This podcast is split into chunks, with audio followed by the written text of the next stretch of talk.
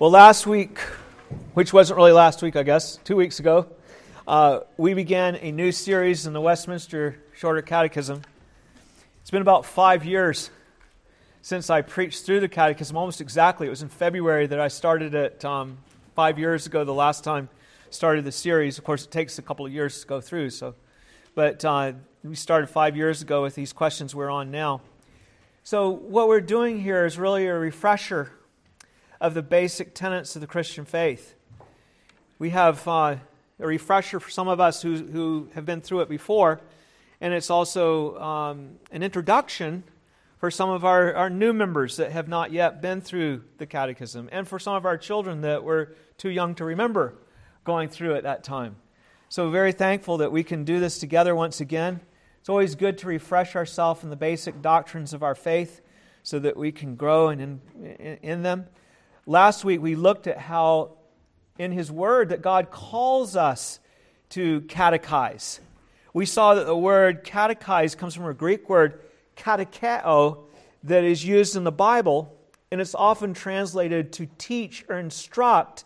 And the kind of teaching and instruction that it often refers to is a teaching in the rudiments of the faith, where you're grounding people in the basics of the things that they need to believe.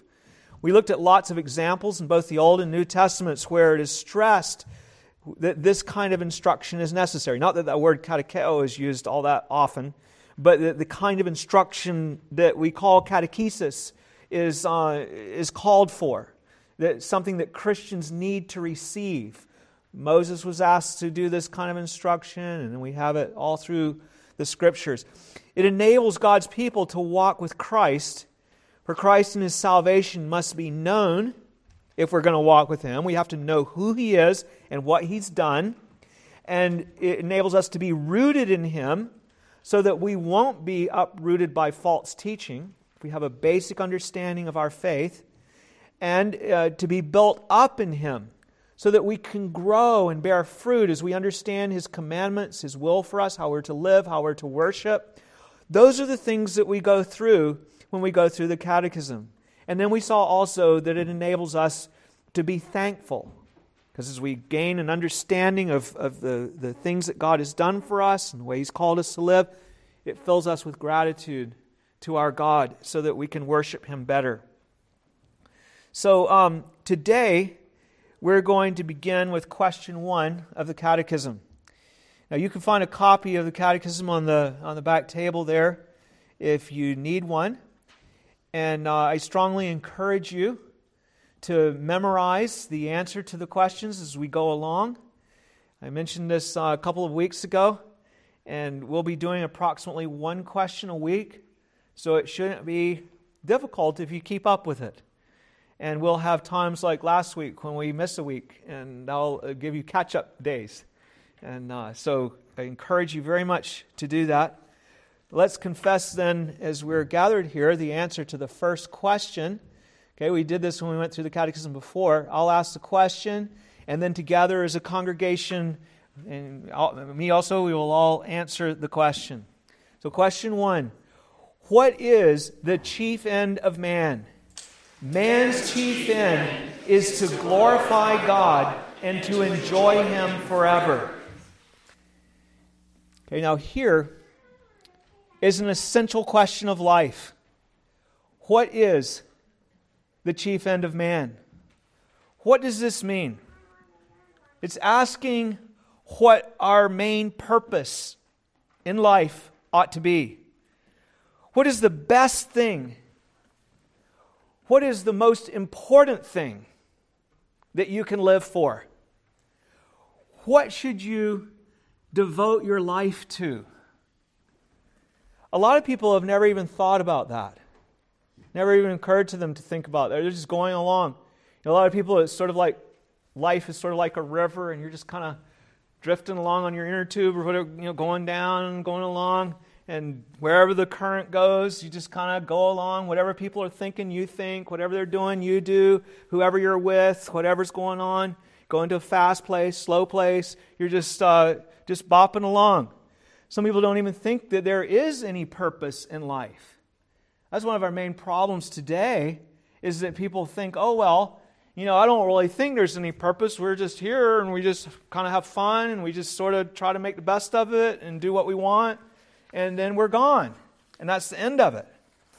The truth is, if you miss the purpose of life, then you end up wasting your whole life. You'd feel sorry for poor fellow that had a, a wad of, of $100 bills, and maybe you know, he was a foreigner or something. He didn't know what they were and he was using his credit card, you know, for all his transactions. And he had this wad of hundred dollar bills he got somehow. He said? And, and, he started using it for, for packing material, you know, to send uh, send packages out. He'd wad them up and stick them in a, uh, in a package and send it off. And you'd, you'd feel sorry for that guy. Why? Because he missed the whole purpose of what those hundred dollar bills could be used for, and he wasted them. But how much worse was it to be given life and to waste your whole life, to spend it on something that's not worthwhile, to only be here one time and only maybe for, you know, 70, 80 years, maybe, maybe 90 or 100 even. Very short time, and then it's gone. And you can't get the life back, you can't retrieve it. There's no way to come back. Jesus said, What will it profit a man if he gains the whole world and loses his own soul. Somebody misses their purpose and they go after all the things that they want to have in this world, and then they're gone. They're not gone, they're just gone somewhere else. And then they have to face judgment.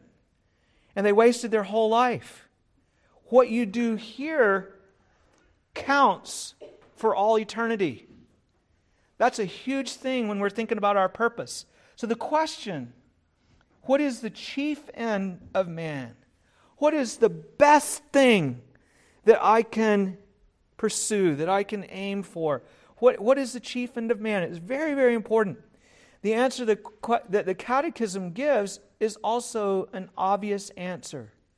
That the chief end of man is to glorify God and to enjoy Him forever. What else, what else is there to do? God made us. That's the reason that we're here. We're here for Him. Everything is for His glory. I came to realize that when I was in university. I was not a, a truly converted Christian. I, I, was Christian outwardly, nominally, but I, I hadn't really come to saving faith. But I knew, I knew that God had made me and things were going pretty well for me in university at that time. And I was in a career choice that I wanted to go into, and I was doing well in that. There were tons of jobs in that area, and there were really good paying jobs. All the things that I always wanted in life were all falling right into place beautifully. And that's what tripped me to realize the problem. Because I thought, if I get all those things that I want, it's not going to be any different. I'm still not going to have anything that's really worthwhile. I won't be any ha- I'll get used to it and it'll be just like it is now. It won't really it won't really in the end mean anything. And I realized that there could only be one reason to live. And that's for God. If he made us. I didn't know quite how to live for him or what that was all about. But God opened my heart so that I came to that conclusion. I began to go about looking for how do I get to know God, and I asked people about that around the campus. Because that's what we're made for. And really, it's obvious, isn't it? The only reason it became obvious is because God opened my heart. Because I was blind as anyone else before that. But where else can true and lasting happiness be found if not in the one that made us? I mean, His supremacy his surpassing excellence, His love and His grace, His purity, His wisdom, His truth, His justice. We, we can explore and admire Him for all eternity. This is the only place, God is the only place that your soul can find true and lasting satisfaction. Everything else that you go after is going to turn up empty after a while. It's going to wear out It's going to be empty. You will only be frustrated with lesser things if God is not the chief object of your desire. We should feel sorry for those who are not living for Him and enjoying Him as their chief end because they're on a road to misery. I don't care how great things they may attain in this world. The people that attain the most are the ones who are the most unhappy. Because when you get more, you realize that this too is empty. Read the book of Ecclesiastes, and you can see that how Solomon testifies to that. But if it's obvious that our chief end, our purpose here is to glorify God and to enjoy Him, why doesn't everyone agree? Why are there so many people that don't, don't agree with that? It's because we don't want to accept this truth. Romans 1:28 says they did not like to retain God in their knowledge. They didn't want to keep thinking about God. Not the real God. Maybe another kind of God, like a lesser, but not the real God that made everything. 121 says, although they knew God, they did not glorify him as God, nor were thankful, but because they're but became futile in their thoughts, and their foolish hearts were darkened. It explains how they began to worship created things instead of the Creator after that. Because they didn't want to think about the true God who's over all things. It was no, I don't want to go there. It's too much, too much on my life, too much demand. I'm going to just, I'm going to think about the creature, the created things. Maybe I'll worship angels or something, or I'll worship you know demons or or whatever it is. I'm going to worship other things. I'm going to worship money. I'm going to worship whatever it might be, because they didn't want to to to deal with God. So it's not that people don't know about God and His glory, and that He ought to be worshipped and glorified as the one in whom we and the one that we find all our delight. It's rather that they, as verse 18 says, suppress the truth about God in unrighteousness. They suppress it, they don't want to think about it. They don't live for God even though they know that they should. They don't do it because they don't want to do it. The idea of living for Him is repulsive to them. But why? Why do they not want to give Him the honor and glory that is His due? and to find joy in the only place they can find it. Because Satan led us into rebellion. There's something wrong with us because we're fallen into sin. Satan enticed us to live for ourselves instead of God. We're not God. How can you live for yourself? How can you make the rules? He, he enticed us. You decide what you want. Don't listen to him. He tells you you can't eat that tree. Yes, you can. You go eat that tree if you want to eat that tree. You do what you want. Don't have anybody else telling you what to do. What kind of talk is that? God is God. We're just creatures. We're his, his creatures. The whole human race followed Satan into that rebellion. Romans 5:12 and following talks about that. This is what happened in the Garden of Eden, you know, when, when Adam ate the forbidden fruit. He was declaring by that very act that he would decide what was right for him, not God. And then we all fell with Adam. So God sentenced us to bondage and judgment. We died. God said, In the day that you eat it, you will surely die. We became dead in our trespasses and sins. It talks about that in Ephesians 2 1 through 3. We became condemned to the pit forever. Our sin was that serious because it was a renunciation of the whole world order. It was treason, not against an earthly king that kings that come and go, but treason against the most high God who made us. It was it was a terrible thing. It was it was serious enough for eternal punishment. We find that hard to admit. But it doesn't make it not true. Just because we find it hard to admit. This rejection spoiled everything and it made us vile and obnoxious in God's eyes, subject to condemnation. To be dead in sin is a terrible bondage. And that's what God did to us. We, we spiritually died. Spiritual death, it makes us reject God. The God of this world, we're told, Satan, has blinded the minds of those that do not believe. 2 Corinthians 4 4. But how is it that there are some who do acknowledge the obvious truth that God is our chief end? And that enjoying, glorifying God is our chief end, and that, glor- and that enjoying Him is the purpose we ought to have forever. The scripture tells us that God has chosen a people to rescue for himself, not because they in any way deserve it, but in a sure act of mercy. Titus 3:5 says, Not by works of righteousness which we have done, but according to his mercy he saved us. He calls these people out of the darkness and sin of this world to be his people, to see that he's God again, and then to walk with him as God, to serve him and enjoy him as God.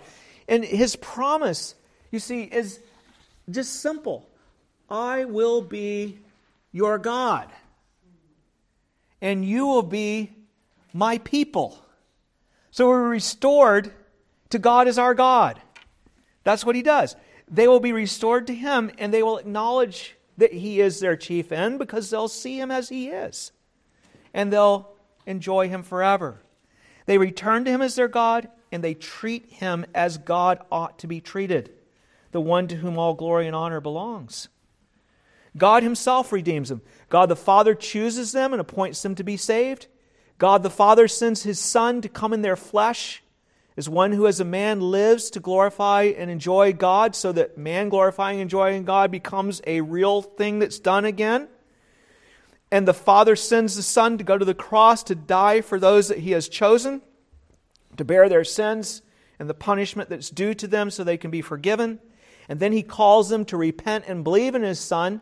He calls them by sending His Spirit to open their eyes to see their sin and to see how Christ is the only Savior and that they may turn from their sin to Christ in order that they might be reconciled to God, to God as their God, and that they might glorify and enjoy Him forever.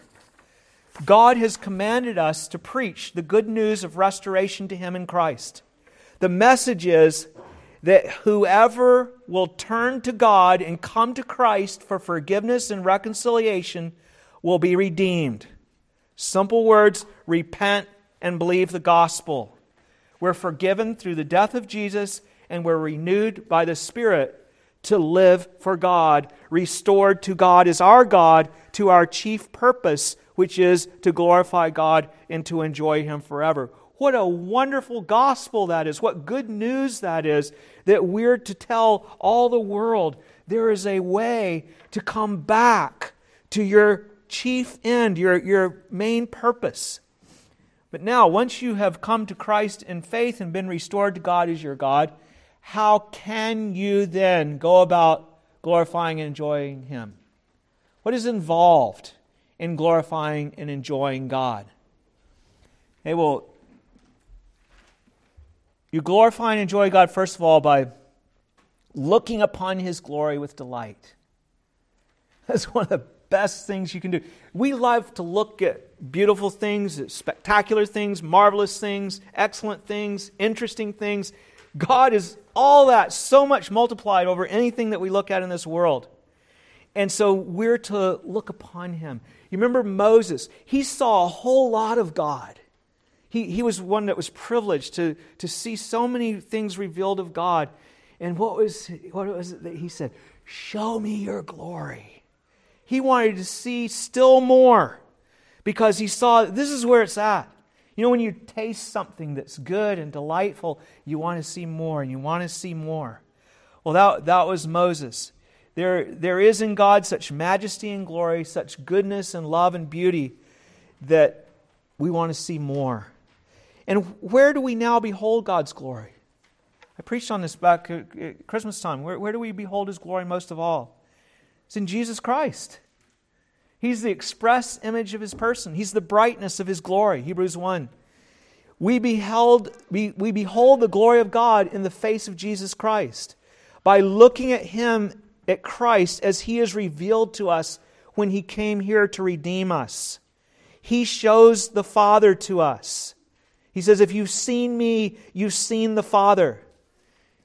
John says in John 1:14, we beheld his glory as of the only begotten of the Father, full of grace and truth. You want to see grace? Look at what we talked about this morning, the Son of God who condescends and comes here to die because of his great love for his people. See love and mercy there like nowhere else. You see justice there like nowhere else. That he had to bear our sins, he had to be cursed for us. Look upon his glory then with delight. That's the first thing for glorifying and enjoying God. What, what delight you'll find. Okay. Second, you glorify and enjoy God by praising him for his glory and goodness. God says, Psalm 50, 23, whoever offers praise glorifies me. In our praise, we speak to God of his excellence. We declare to him our love and our admiration and delight in him. And I tell you, that increases your enjoyment of him. You know how that is with other people. If you talk to them about the things that you appreciate, that they've done, things like that, it actually makes you more joyful in them. And such praise also includes thanksgiving, where you thank God for all that He's done, for His saving work, and for His creation of the world and all the things that He's given us what He's done for your soul. You praise Him for His wonderful works and for His mercies to the children of men that are new every day. That honors Him, that glorifies Him. Talking to Him about His excellence, it gives you great joy in doing so. Third, you glorify and enjoy God by telling others of Him. You know how much you love to tell people about the things that you love. You know, you, you, you get a, a fiance and you want to tell everybody about that. Hey, look at who I met. You know, you, you put up pictures and you talk about it. Your new car, your new clothes, your favorite hockey player. There's things that we glory in. Above all, you should speak to others about your God, of His beauty, His excellence, what He's done for you. Psalm 145, 6 through 7 Men shall speak of the might of your awesome acts, and I will declare your greatness. They shall utter the memory of your great goodness and shall sing of your righteousness. Think, think of things. Like, here is the Most High God. He, there's nothing. He says, Let there be light. Boom, there's light. That's our God. What marvelous things he is able to do. He made all of these things, he designed all of these things. In science, we explore and we discover and we learn. We don't glorify God by making him more glorious. We can't do that. But what we do when we talk of his glory is we point to the glory that is there. What better way than to tell of Christ? and urge people to look upon him, as we spoke about before, that they might see in him the mercy and love and grace and the fullness and justice and holiness and power of God revealed in Christ. Fourth, you glorify and enjoy God by receiving his ordinances. He has appointed the word for us to learn of him and his ways, the sacraments to strengthen us in order that we may serve him and invigorate us, prayer by which we call upon his name. We're to receive the word at church and in our families and individually in our personal study and meditation. You get excited about that. Do you read something and say, I want to remember this? And you, you write it down so you can come back and look at it like you do other things. You find something you're, you, you know, I don't know, you're doing somewhere on the internet and you find something interesting, you mark it and you go back and look at it again. Do you do that when you look at the Word? Or you just kind of say, oh, i got to read the Word, and then you're done you go on? See, this is, this is what we're talking about using these ordinances in a way that is really significant. We, we receive the, these things at church, you know, and in our families, in our personal study, and we're also do prayer in those same venues. Moses said this of God's ordinances in Deuteronomy 4. He said, Therefore, be careful to observe them. Make sure that you do the things, the ordinances of God. For this is your wisdom and your understanding in the sight of the peoples who will hear all these statutes and say, Surely this great nation is a wise and understanding people. For what great nation is there that has God so near to it as the Lord our God is to us, for whatever reason we may call upon him? And what great nation is there that has such statutes and righteous judgments as in all this law which I set before you today? Is you live out the ordinances in the ordinances of God, the people around us are going to see God working among us, and it's going to bring glory to God as they look upon Him. How it honors Him to be joyful and faithful in receiving those ordinances. Make it a regular habit to feed on Him in the way that He has appointed. Jesus is the bread of life. There's no better bread, no more important bread for you to eat. He gives the water of life when we ask, and we never thirst. The wells of salvation never run dry. Now, sometimes we may find that our souls are dry. I had a time like that even this, this past week when I was just struggling and grappling. And then God began to bring the waters again. Fifth, you glorify and enjoy God by obeying Him. When we obey the commandments of God, we glorify Him by showing that He is indeed our God and that we are His servants. You know what it says in Romans that you can tell who servants you are by who you obey. So, you know, I've talked about like the, the cool kid at school or something. Everybody's copying the cool kid. They do what he thinks is important and what he says you shouldn't do, you don't do, and what he says you should do, you do do. Oh, oh, I couldn't, I couldn't wear those kind of shoes because you know it goes against what the cool kid would think, and you know that that kind of thing. But we we do this with God. You see, we, we come to Him and we, we look at what pleases Him and we orient our lives around Him. That brings honor to Him rather than some individual. Whose servant are you? Who do you serve? Not only that, but when you obey, you show the beauty of his ways. Obeying God is the same thing as living beautifully. you know, when you truly obey him, it means loving each other the way Christ loved us. That's beautiful. Everybody can see beauty in love. It means loving God and pouring out your life for him like Jesus did. That's beautiful. It honors the Father. Obedience always honors. The fruit of obedience is beautiful. It glorifies God. Jesus, did he not say, Matthew 5 16, let your light so shine before men that they may see your good works and what? Glorify your Father who is in heaven when they see how you live as his people. And did Paul not say, Ephesians 2:10, for we are his workmanship, created in Christ Jesus for good works which God prepared beforehand that we should walk in them? God's workmanship is our lives renewed by the power of God's grace to live in love and beauty.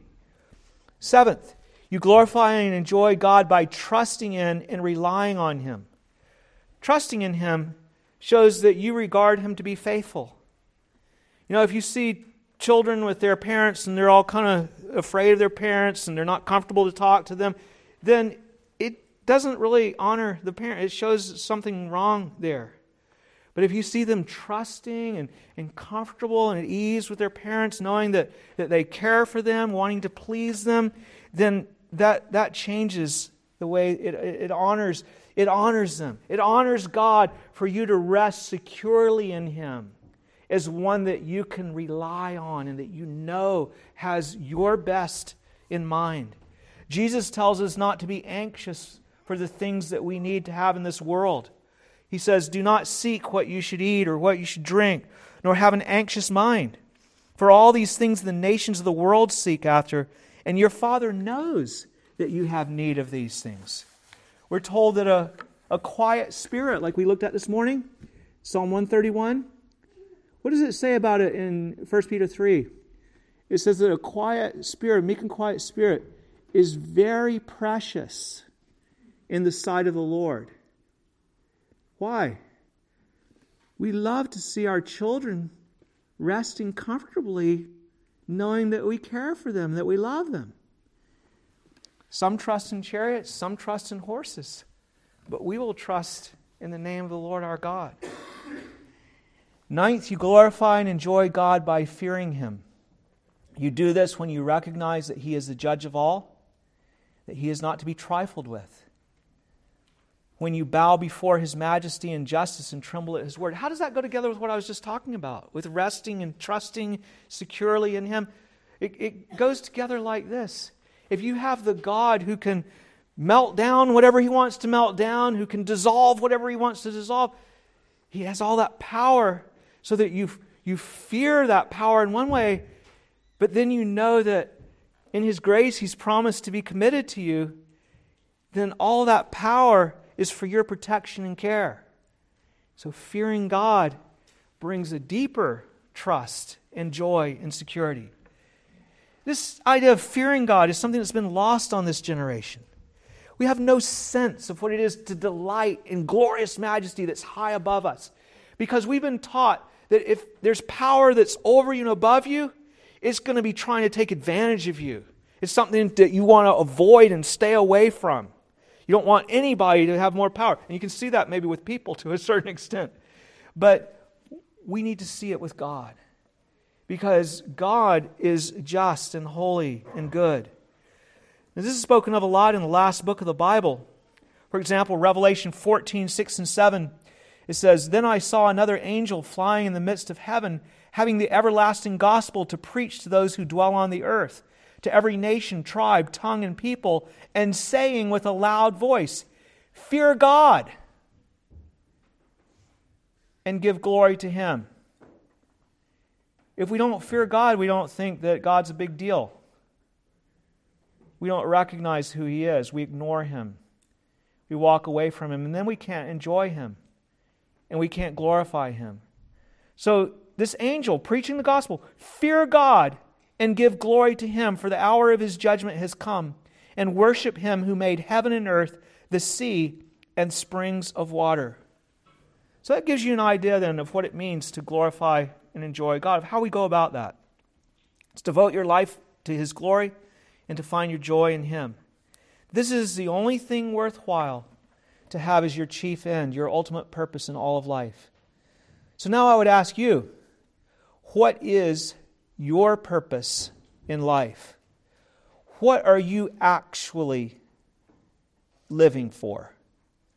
Really think about that. What do I live for? What, what really matters to me at the end of the day? What are you committed to? Is it making a good impression on other people? You just want other people to admire you? So, whatever you do, so other people will admire you? Is it being successful? You want to achieve things? You don't really care whether people admire you necessarily. You want to beat them. You want to do better than everybody else. You want to be at the top. You want to win. You want to go after something and achieve it. Go after another thing. Even your relationships are more like conquests than that you really care about the other people. You want to see if you can establish that relationship. If you can, can you're trying to be successful. Or maybe it's to be well liked you know, popular. You want to be, you want everybody to say, oh, you know, what a nice person. And so then you'll do things that are contrary to God because people might not like it. Being liked is more important than glorifying God. Maybe it's avoiding pain and trouble. You're always trying to escape, to protect yourself. Make sure that nothing comes that's going to hurt you in some way. Instead of saying, hey, if God brings trouble to me when I'm serving Him, then that will be for His glory too. And I can enjoy Him in fellowship of the sufferings of Christ. But no, no, I've got to protect myself. I've got to make sure nothing happens. I've got to seal myself off so you don't, you don't do things that God has called you to do. Or maybe it's pleasure. You just want to have fun. I don't want to worry about any of this stuff. I just want to go and just be free and just do stuff and do what I want when I want to do it. So, therefore, when God calls you to do something, oh, well, that won't be any fun. I want to do something else. Maybe it's vengeance. That's an ugly one. But some people are just bitter and they want to get back at other people. They want to give a dig. Every time someone says something, they have poison darts that they throw at them and they, they gossip about people and they, they complain and they go, they, they go on and complain about God. Bitterness just they wouldn't say, "Oh, my purpose is to," to but that's what it really is. To, it's, bitterness, vengeance, getting, getting back at people. Certainly, a Christian may struggle with giving into you know all of these things, giving them an improper place in our lives that they ought not to have. But if, if any of these things are your chief end that I just mentioned and others like them, then you're not Christ's disciple. You don't really belong to Him. He told us that we can't serve two masters because in time we're going to hate one and serve the other when push comes to shove. If, for example, you live, I mentioned this before, if you live to avoid conflict, you'll stop serving Christ when people oppose you. The parable of the sower persecution comes, I'm out of here. If you live for pleasure, you turn to the pleasures when, it when Christ interferes, you don't follow him. But, but if you have come to Christ for his salvation, then you have indeed taken it as your chief end to glorify and enjoy God forever. You don't do it very well as you should, but that's still at the bottom of the day, at the end of the day, that's what you're about. When it comes down to it, if you go off on the wrong track and you put something else in the place of importance that belongs to God, then you repent of that. After you realize what you've done, you're ashamed, and you come back, you get back on track following God if you're a new creation in Christ. You may go away for a while, but if you're truly in Christ, you'll come back.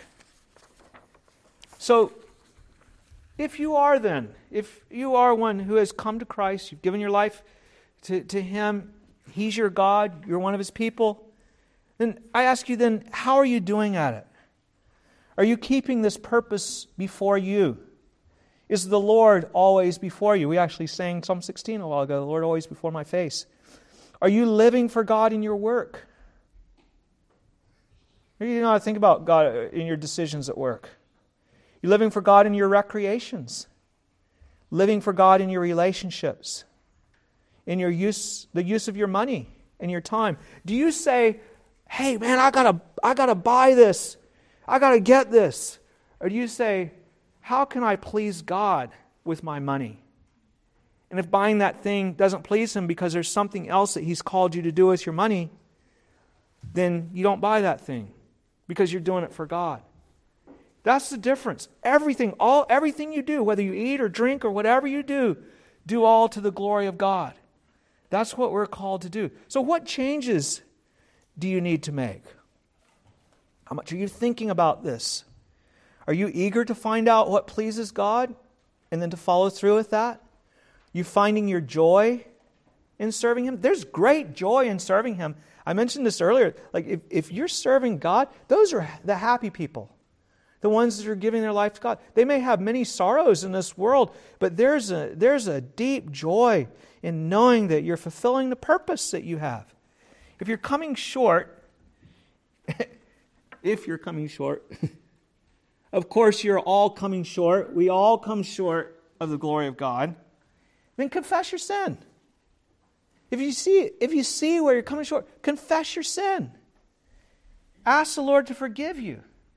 Ask him to help you change so that you can be more about what your chief purpose is rather than stuff that doesn't really matter.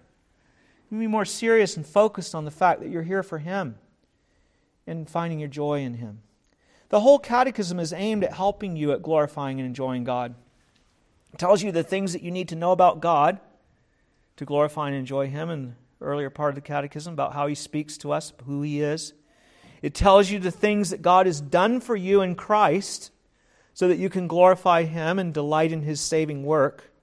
It tells you the things that He has promised to do so that you can give Him glory for those future blessings that, you're, that, that you hope for that you believe He's going to bring you.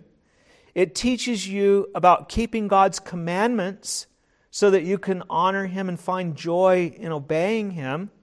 And it teaches you how to use the means of grace the Word, sacraments, and prayer by which we draw near to God so that we may glorify and enjoy Him. So, as we go through the Catechism, let's devote ourselves more and more to glorifying and enjoying God forever. Strive to do all that you do for Him. Please stand and let's ask Him for His help. Gracious Heavenly Father, indeed, we do not have to have revelation from your word to know that our chief end is to glorify you and to enjoy you forever. We know that by virtue of our very existence as your creation. We all know that we are your creation if we don't suppress the truth in unrighteousness and become blind, unable to see. Father, I pray that you would, you would help us, Lord, to, to truly live according to what we know is true. That we would give you the glory that is due to your name. And that we would find our, our joy in you. Father, that, that old rebellion is such a it's such a, a, a terrible thing that that we have, such a destructive thing, Lord, that this sin, this corruption, what Paul called this body of death that's still in us. And Father, it causes us to go after things that are not worthwhile and to ignore you and our very reason for, for being, our very reason for living, to miss our purpose, to go off doing things that are completely not worthwhile. Oh Lord, what will it make? What difference will it make in a thousand years if we had a big house, or if everybody liked us, or if we achieved some great something or another in this world? What difference will it make in a thousand years? What difference will it make in a million years? Father, we are eternal beings, and we're meant for an eternal purpose. And Father, Satan has blinded the children of this world, blinded the minds of those that don't believe. Father, let the light of your gospel shine so that we can see the truth and know the truth. And Father, help us who, who do know you, Lord, we struggle with the body of death. We struggle that we still have that corruption and death in us that keeps us from our purpose. Father, we pray that we would put all that to death, that body of death to death, and that we would come before you, Lord, and, and, and serve you as our God. Oh, Lord, be to us our God and make us to be your people. Lord, we desire this. We know it's the right thing. Help us then to do it and to live it out. We ask this in Jesus' name.